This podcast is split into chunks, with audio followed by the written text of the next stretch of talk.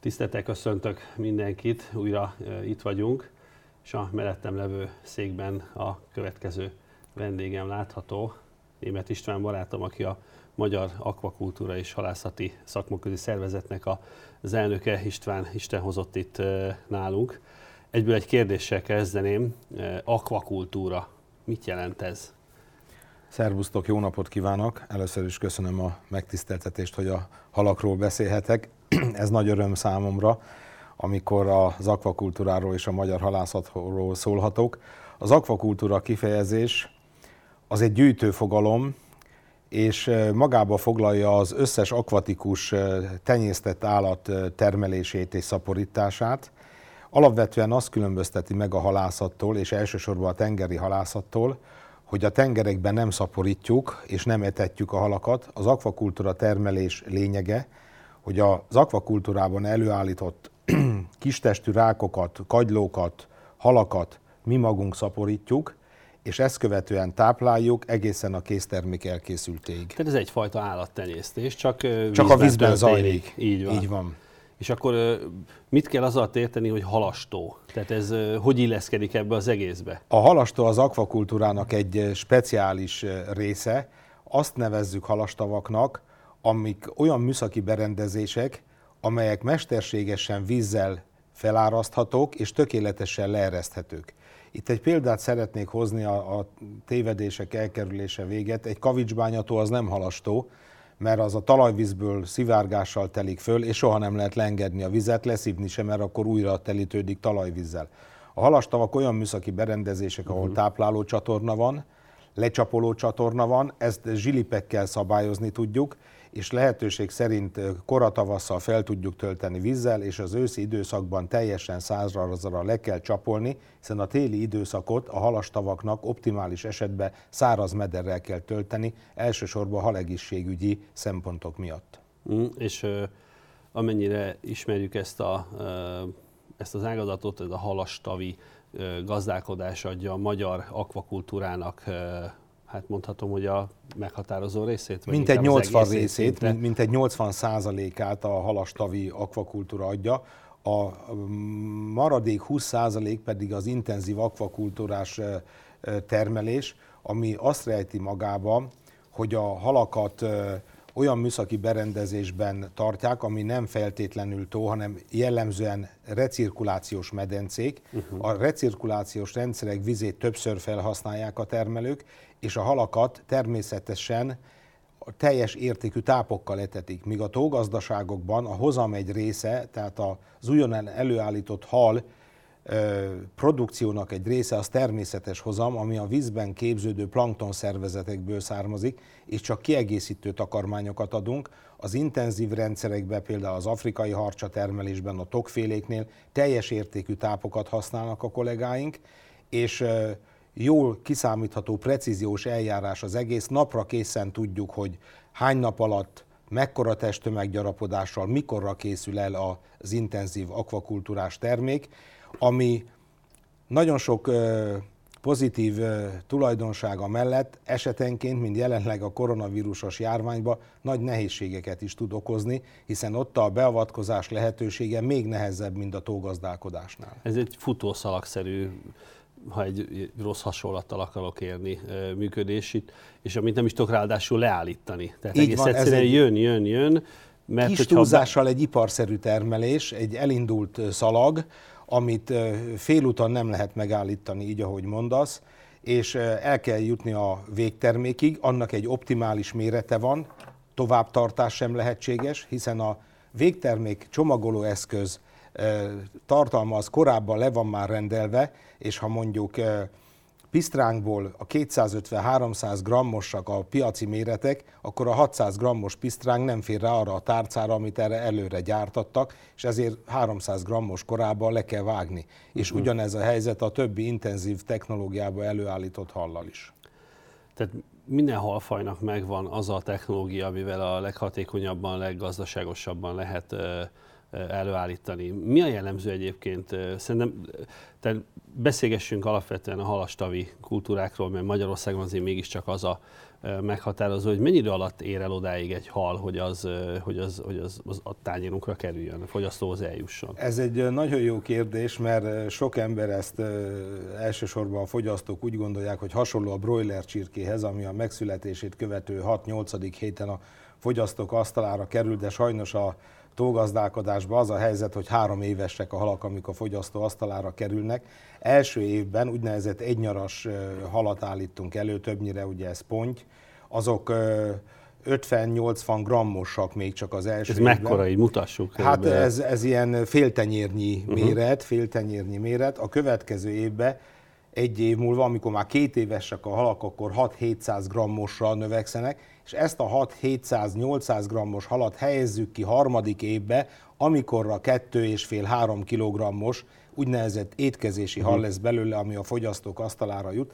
Hát el lehet képzelni, aki az agráriumban érintett, vagy csak halfogyasztó, hogy mekkora tőkelekötéssel és kockázattal jár ez, hiszen amikor a keltetőházba bevisszük egy anyahalat leszaporítani, akkor fogalmunk nincs a három év múlva piaci helyzetről, hogy három év múlva vajon majd milyen közgazdasági környezetbe kerülnek a mi halaink a fogyasztók asztalára, hogy a haltermelők ilyen szempontból óriási kockázatot és nagy tőkelekötést vállalnak magukra, hiszen például két-három évvel ezelőtt a maki alakult helyzet sem látszott, és nem látszott az. Két-három hónapja sem. Sem, hogy három hét alatt gyakorlatilag az exportpiacaink azok bezáródnak, és a raktártavainkba, telelőinkbe levő hal pillanatok alatt óriási ért, értékesíthetetlen készletekké válnak, de miután ez egy élő állatról van szó, itt azonnali döntéseket kell hozni, és e tekintetben kértük a kormányzat és az agrárkamara segítségét az azonnali megoldás lehetőségében.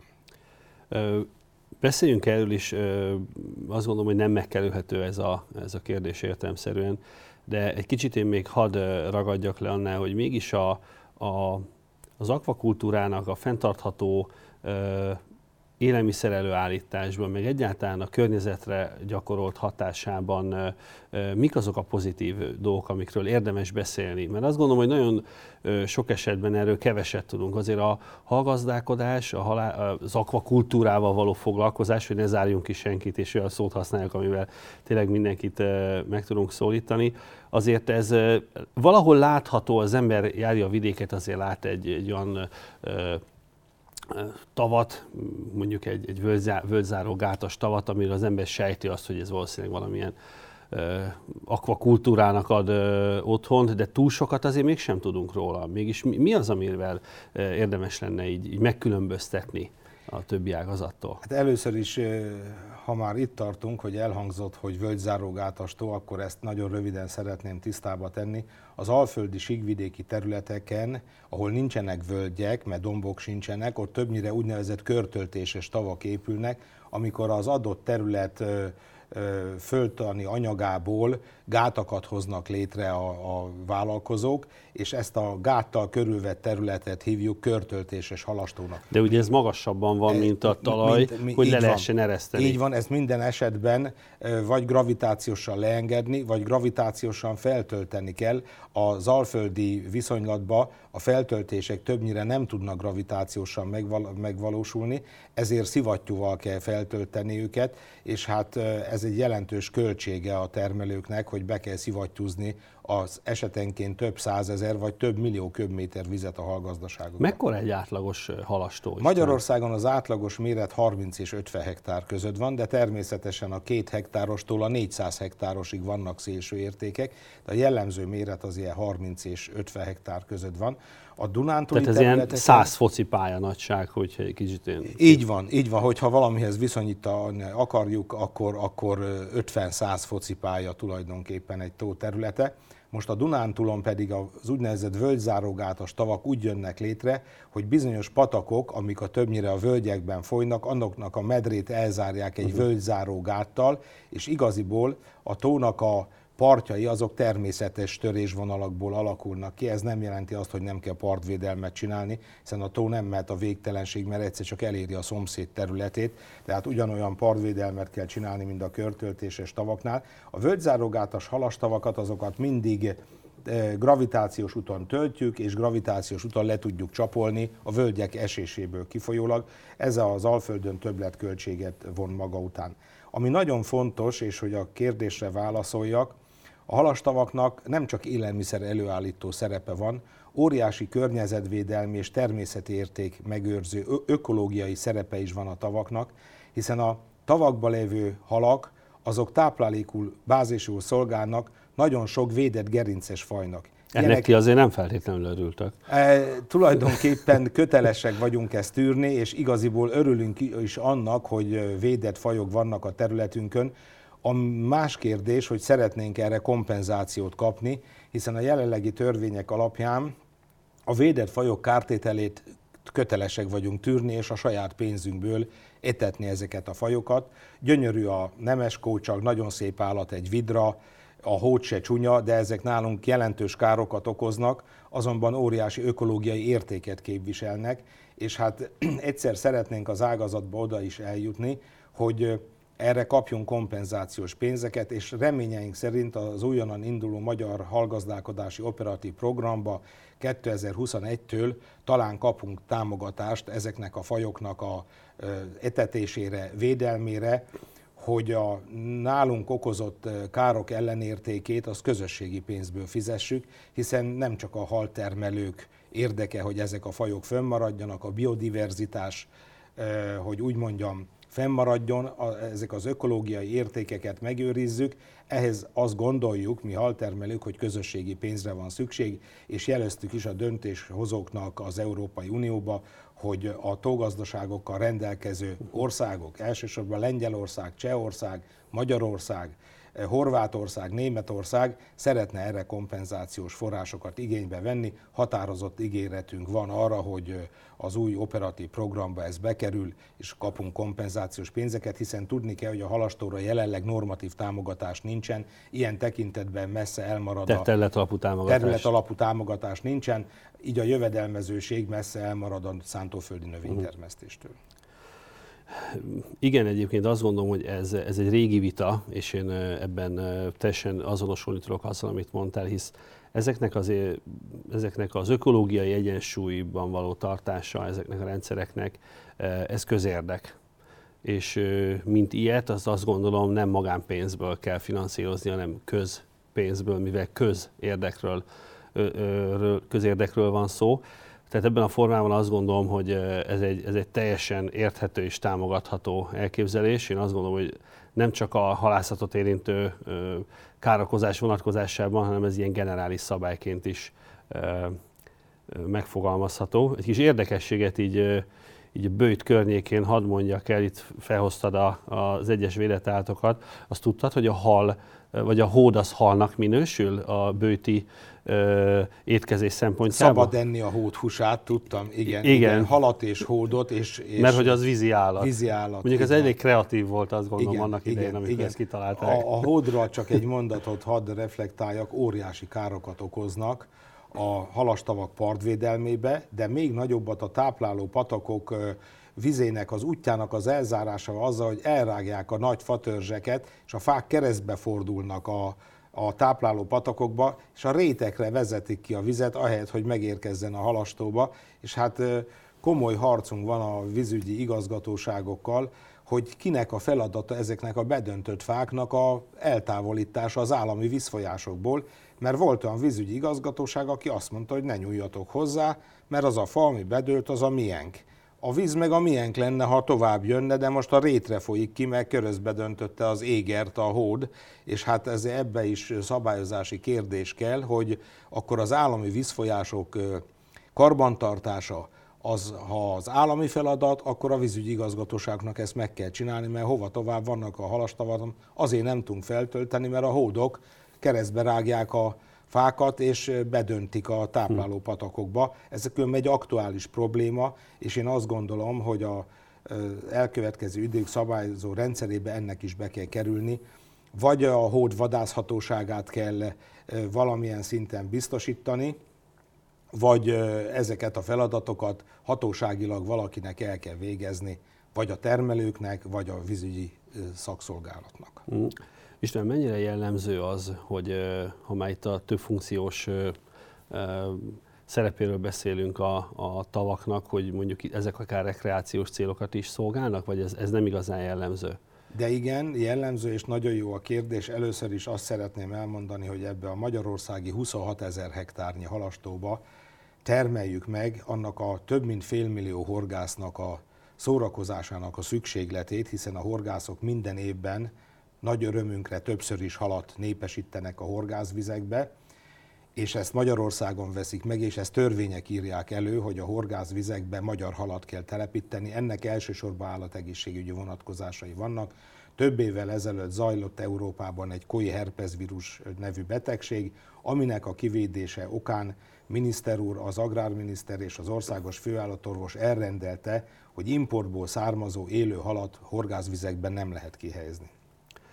Számunkra ez egy jelentős feladatot jelent, hogy a több százezer hektárnyi horgászvízbe magyar halat termeljünk, azonban a termelők között olyan is akad, aki a az értékesítés egyik formájaként jelölte meg a horgászatot, természetesen a magántavakra is állami egy szükségeltetik, és különböző méretű halat a kollégáink horgáztatnak, ehhez infrastruktúrát biztosítanak, éttermet, horgászboltot, szabadidőparkot, a gyerekeknek játszóteret, van, ahol még termálfürdő is van már, és így tulajdonképpen egy ilyen multifunkcionális hallgazdálkodás jön létre, aminek egy része a turizmus, az ivadéknevelés, az étkezési a halellátás és a horgáztatás is, és én azt gondoljuk, hogy ez a többlábon állás, ez a multifunkcionális tógazdálkodás, ez nagyban segítheti a termelőket az olyan nehéz idők átvészelésében, amit most is élünk napjainkban.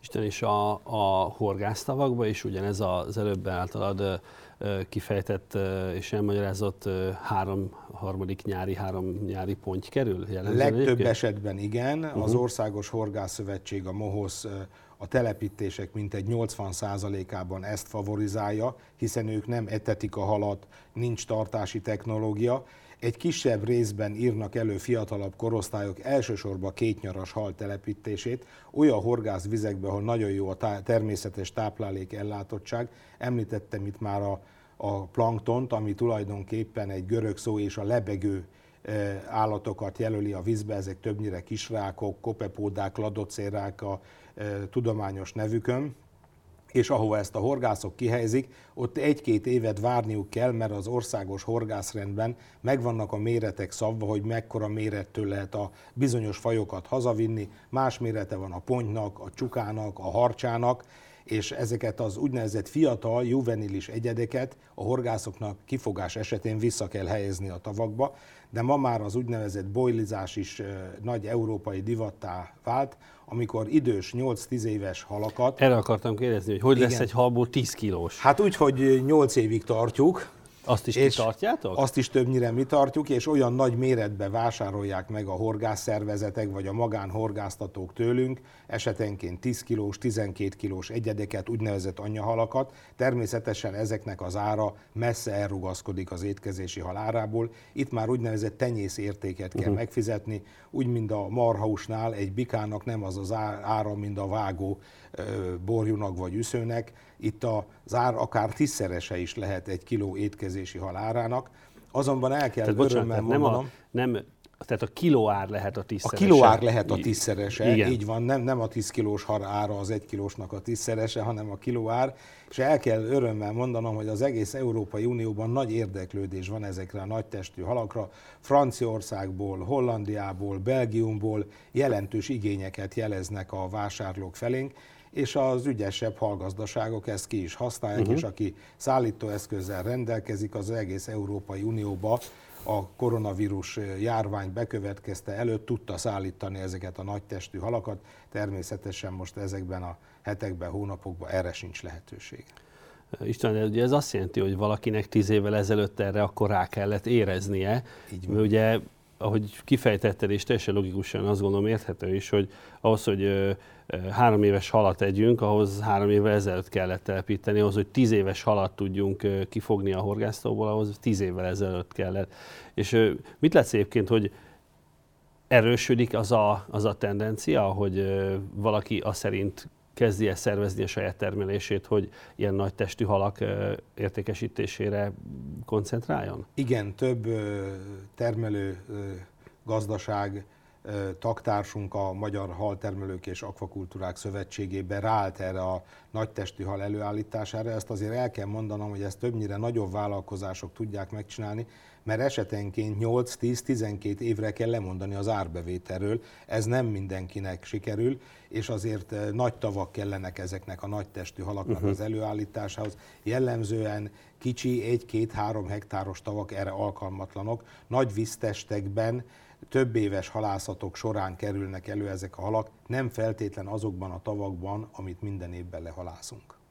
Aha, tehát ez egy teljesen más technológia. Igen, és eh, ahhoz, hogy ilyen nagyra nőjenek még ilyen hosszú idő alatt is, jelentős mennyiségű gazdasági abrakot és eh, intenzív eh, rendszerekbe alkalmazott fehérjedús tápokat kell letetni, hogy mondjuk 10 kg fölé menjen egy, egy ponty, és ennek aztán a tenyész értéke tényleg az étkezési hal tízszeresére is uh-huh. megnövekedjen. Nagyon oda kell figyelni a természetes vizekbe a horgászoknak arra, hogy ezeket a nagy halakat, ezek fogási korlátozások alá esnek, ne tulajdonítsák el illegálisan a horgászok, hiszen az a jó... Van ilyen.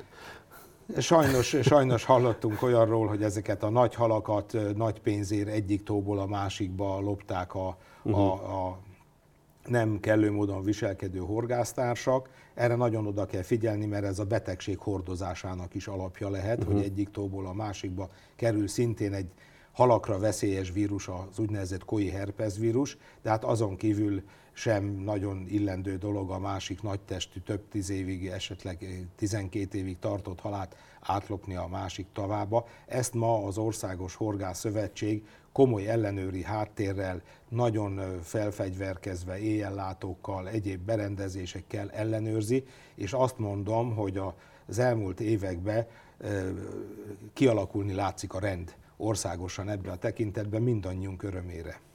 István, beszéltünk arról, hogy uh, itt azért vannak komoly gazdasági értékek, amiket előállít az ágazat. Most azt nézzük, hogy az akvakultúra, az, az mégis mi, mi az a termelési érték, amivel egy évben hozzájárul a, a magyar gazdaság teljesítményéhez? Az éves étkezési hal előállításból származó árbevétele az ágazatnak az 8,5-9 milliárd forint. Nem tűnik ez nagy számnak a magyarországi állattenyésztésen belül. Ez az állattenyésztés összárbevételének csak mintegy másfél százalékát teszi ki. Én azonban azt gondolom, hogy a gazdasági jelentőségén túltesz azok a ökoszociális és természeti értékek, amit a tógazdaságok magukba hordoznak, arról nem is beszélve, hogy a magyarországi egyfőre jutó halfogyasztásban óriási szerepe van a helyben értékesítésnek, a horgászatnak, a horgászturizmusnak, és hát örömmel jelenthetem itt a nézőknek, hogy a ez elmúlt 3-5 évben mintegy 12 ot növekedett a halfogyasztás Magyarországon, jelenleg 6,7 kg-nál tartunk. Ez az Európai Uniós összehasonlításban, ahol 20 kg fölött van az egyfőre jutó fogyasztás, nem sok, azonban az EU-s átlagban ben vannak azok a tengerparti tradicionális halászattal és nem akvakultúrával rendelkező országok, mint Portugália, Spanyolország, Franciaország, néhány hónappal ezelőtt még Nagy-Británia is, és természetesen... Ők ezekben, mennyit esznek? Mármint az EU? Ha, ne, nem, ezek a, mondjuk a portugálok. Portugálok 60 kilót, ugye, 60 kilót, igen. 60 kilót, még többet eszik Norvégia és Japán, de legtöbbet Izland. És még egy érdekes dolgot... Neki ennek, könnyű minden oldalról. Igen, minden oldalról víz van. Hadd mondjak egy érdekes dolgot. Miután a halba nagyon sok értékes... És mennyi Izland, bocsánat? Izland 70 kiló fölött van, az egy csőre jutó fogyasztás. Több, mint Magyarországon sertéshúsból. Tehát azt szeretném elmondani, hogy azokban az országokban, ahol sok halat esznek, és ugye a halhúsnak nagy a szelén, a foszfor, a B12, B6 vitamin tartalma, nem beszélve a, a telítetlen zsírsavakról, ezekben az országokban a szívroham kockázata sokkal alacsonyabb és magasabb az átlag életkor, nevezetesen Japánban, ahol 70 kilót meghaladó a fogyasztás, a férfiak átlagosan 15 évvel élnek tovább, mint Magyarországon. Nyilván nem csak a hal, hanem az egész ázsiai életmód, de ez Európai Uniós összehasonlításban is igaz, hogy a portugálok, a spanyolok tovább élnek, mint a magyar honfitársaink. Ezért is kell dolgoznunk azon, hogy ez a halfogyasztás tovább nőjön, és kisgyermekkorba szerettessük meg a gyermekeinkkel, az unokáinkkal a halfogyasztást, hogy erről a 6,7 kilóról egyszer legalább egy 10 kilóra eljussunk, és akkor mi magyar termelőknek már nem is kéne exportálnunk halat, mind el tudnánk adni itt Magyarországon. Most jelenleg az export az mintegy 5000-6000 tonna évente, aminek a legnagyobb része ponty, kisebb része pedig növényevő halak, busa, amur és ragadozó fajok, amit többnyire Lengyelországba, Ausztriába, Németországba adunk el. Érdekes volt látni, hogy itt a koronavírus kapcsolatos kormányzati intézkedések egyik első reakciója volt a, a fogyasztók, a lakosság részéről az, hogy pánikszerűen vásároltak, és nagyon nehéz volt elhitetni velük, hogy van élelmiszer és lesz is. Viszont számomra egy döbbenetes élmény volt az, hogy miközben kifosztották az élelmiszerüzleteket, húst azt mutatóban nem lehetett találni, halat viszont valamilyen okból kifolyólag az emberek nem vitték azzal a lendülettel, sőt, halat folyamatosan lehetett vásárolni. Valami miatt azt gondolom, hogy ez egy komoly feladat mindannyiunknak, hogy még közelebb kell vinni a halfogyasztást az emberekhez, mert ebből én azt szűrtem le, hogy a, a hal az az emberek többségének a fejében az nem egy alternatív fehérjeforrás, miközben mennyire is az. Igen, hát hadd mondjam erről őszintén a véleményemet. Évek óta nagy szószólója vagyok a hazai halfogyasztásnak és annak a növekedésének, de sajnos a mai nap még az emberek tudatában hal az egy ünnepétel. És amikor baj van, amikor betegség van, akkor nem az ünnepekre gondolnak. A halfogyasztás részint áránál fogva is sajnos, mert a feldolgozott hal az sokba kerül, az egy ünnephez, névnaphoz, karácsonyhoz, húsvéthoz kötődő fogalom. És mikor kitört ez a élelmiszer eh, hiánynak vélt, és valójában nem volt pánik, akkor az emberek a csirke mellett a sertéskarajt keresték, tradicionális magyar éteket, étkeket, és bizony a feldolgozott pontyot, busát, tengeri halakat, farkassügeret ott hagyták a pultban. Nem gondoltak arra, hogy eh, tulajdonképpen ezt most is, és folyamatosan is István, elvitték az emberek a, a, a marhahúst is, ami szignifikánsan magasabb, mint a sertéshús. Mármint az ára magasabb, mint a sertéshús. Tehát a fehér pecsenyét is, a szűzpecsenyét teljesen lerabolták. És a halat, és, és én ezt teljesen meglepődtem, megmondom őszintén, én azt gondoltam, hogy a hal ennél jobban beépült a fogyasztásban. Nyilván mindig az ember magából indul ki, tehát ilyenkor nagyon nehéz reprezentatív álláspontot elfoglalni, mert az ember nem alkalmas erre, de nekem ez egyik nagy tanulsága volt. Tehát halat és még egy érdekes sajtot, azt folyamatosan lehetett kapni, tehát az emberek a húson klasszikus csirke, disznó és ö, esetleg még marhahúson túl nem nagyon gondolkodnak más fehérje forrásban. Igen, hát ezen a tudati tényezőn kell változtatnunk. Én magam is voltam ilyen multinacionális áruház lánc boltjában, ahol semmilyen húst nem lehetett kapni, de a halpult az friss hallal, tehát nem fagyasztott halakkal, az teli volt dorádóval, ami egy tengeri hal, busával, pontyal, pontyfilével, és tényleg nem vették az emberek mert nem egy hétköznapi ételnek gondolják, és feldolgozott hal ára sem ö, olyan, hogy tömegesen azt vásárolják az emberek. Én azt hiszem, hogy óriási szükség van közösségi pénzből marketingre, és főleg arra, hogy a fiatalokkal megszerettessük a halat, hogy ilyen vészhelyzet esetén is ahhoz forduljanak, ne csak karácsonykor, akkor viszont minden áron és mindenki szereti, és nem számít, ha drága, akkor borzasztóul eszik a halat három héten keresztül, majd utána hónapokra, vagy inkább azt mondom, hogy fél évre elfelejtik, ezen kéne változtatnunk, és akkor kevesebbet kéne exportra vinnünk, és nem, nem lennénk úgy két éve az exportpiaci változásoknak, ahogy most jártunk az elmúlt hetekben.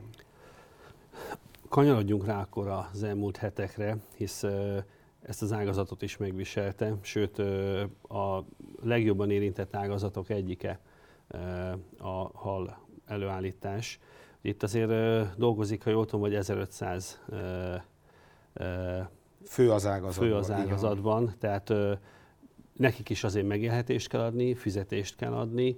Tehát nyilvánvalóan a bevételek től való elesés, vagy a bevételek később realizálása, azért az nagy fejtörést okoz az ágazatnak. Hogy értétek ti meg ezeket az elmúlt heteket?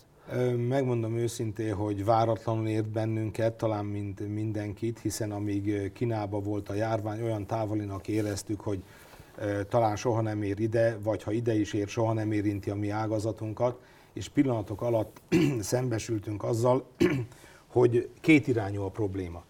Az intenzív telepeken előállított halat azt le kell vágni, és miután a horeka szektor pillanatok alatt megszűnt. Ez a hotel, restaurant, café. Így van, így van és bezártak a szállodák, az éttermekben nem lehetett beülni, abban a pillanatban a megrendelések elmaradtak a multinacionális cégeknél, mert mondjuk meg, hogy a Horeca szektor elsősorban ott vásárolt és onnan vitte halat. Ahogy nem vitték, az nem rendelt, ebbe a pillanatban a készletek ott maradtak a termelőnél, és ezért fordultunk a Agrárkamarához, hogy segítsetek abban a dologban, hogy valamiféle tárolási támogatást, vagy esetleg a honvédség közétkeztetését, vagy ahol még fennmaradt valamiféle közösségi étkezés, hogy oda ezt a halat próbáljuk elhelyezni, mert ahogy a beszélgetés elején mondtam, ez egy időzített, iparszerű technológia, itt ha elérkezett az idő, napra megvan, hogy mikor le kell vágni a halat, és azonban fagyasztókapacitással, raktározással nem voltunk erre a helyzetre felkészülve.